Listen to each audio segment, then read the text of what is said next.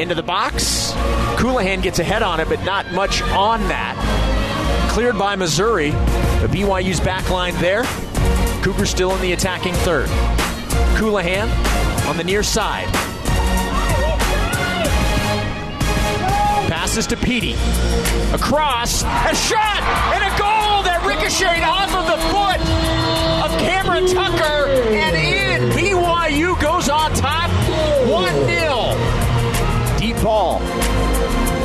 Downfield for BYU. Great defense by Mizzou.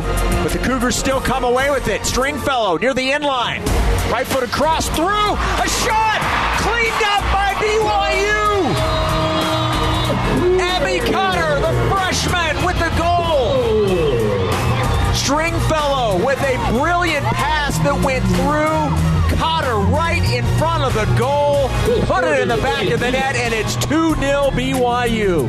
And now Smith takes it back towards the middle of the pitch to Colohan. Stop and start right in the center circle.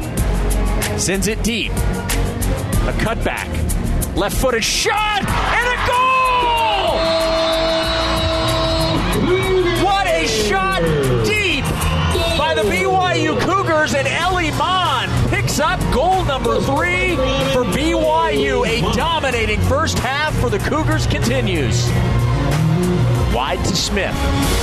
Smith even wider to Tucker. Tucker on the move in the box.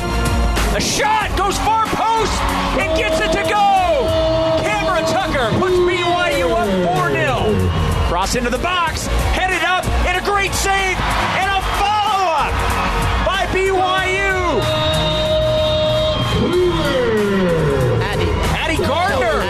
excuse me, Abby Cotter with the goal. There were three Cougars all right there on the follow up, and BYU goes up 5 0.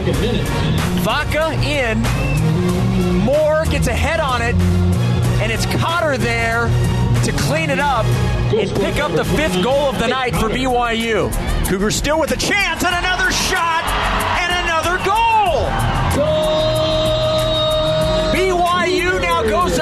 up 6 1. McKaylee oh. Moore adding to it, and the Cougars regain their five goal lead.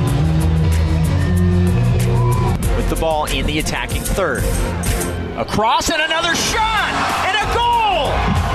BYU has been dominant on the crosses, and Rachel McCarthy there, a perfect cross, puts it in the back of the net, and that is now back to back home games where the Cougars have scored seven goals. Garcia with the assist, a perfect cross, and McCarthy, who's been dangerous all night long, finally gets one to go. This will be the last play for Mizzou. Quickly getting the corner in. This will be the last play. And cleared the final whistle. And BYU gets the win by a final score of 7 to 4.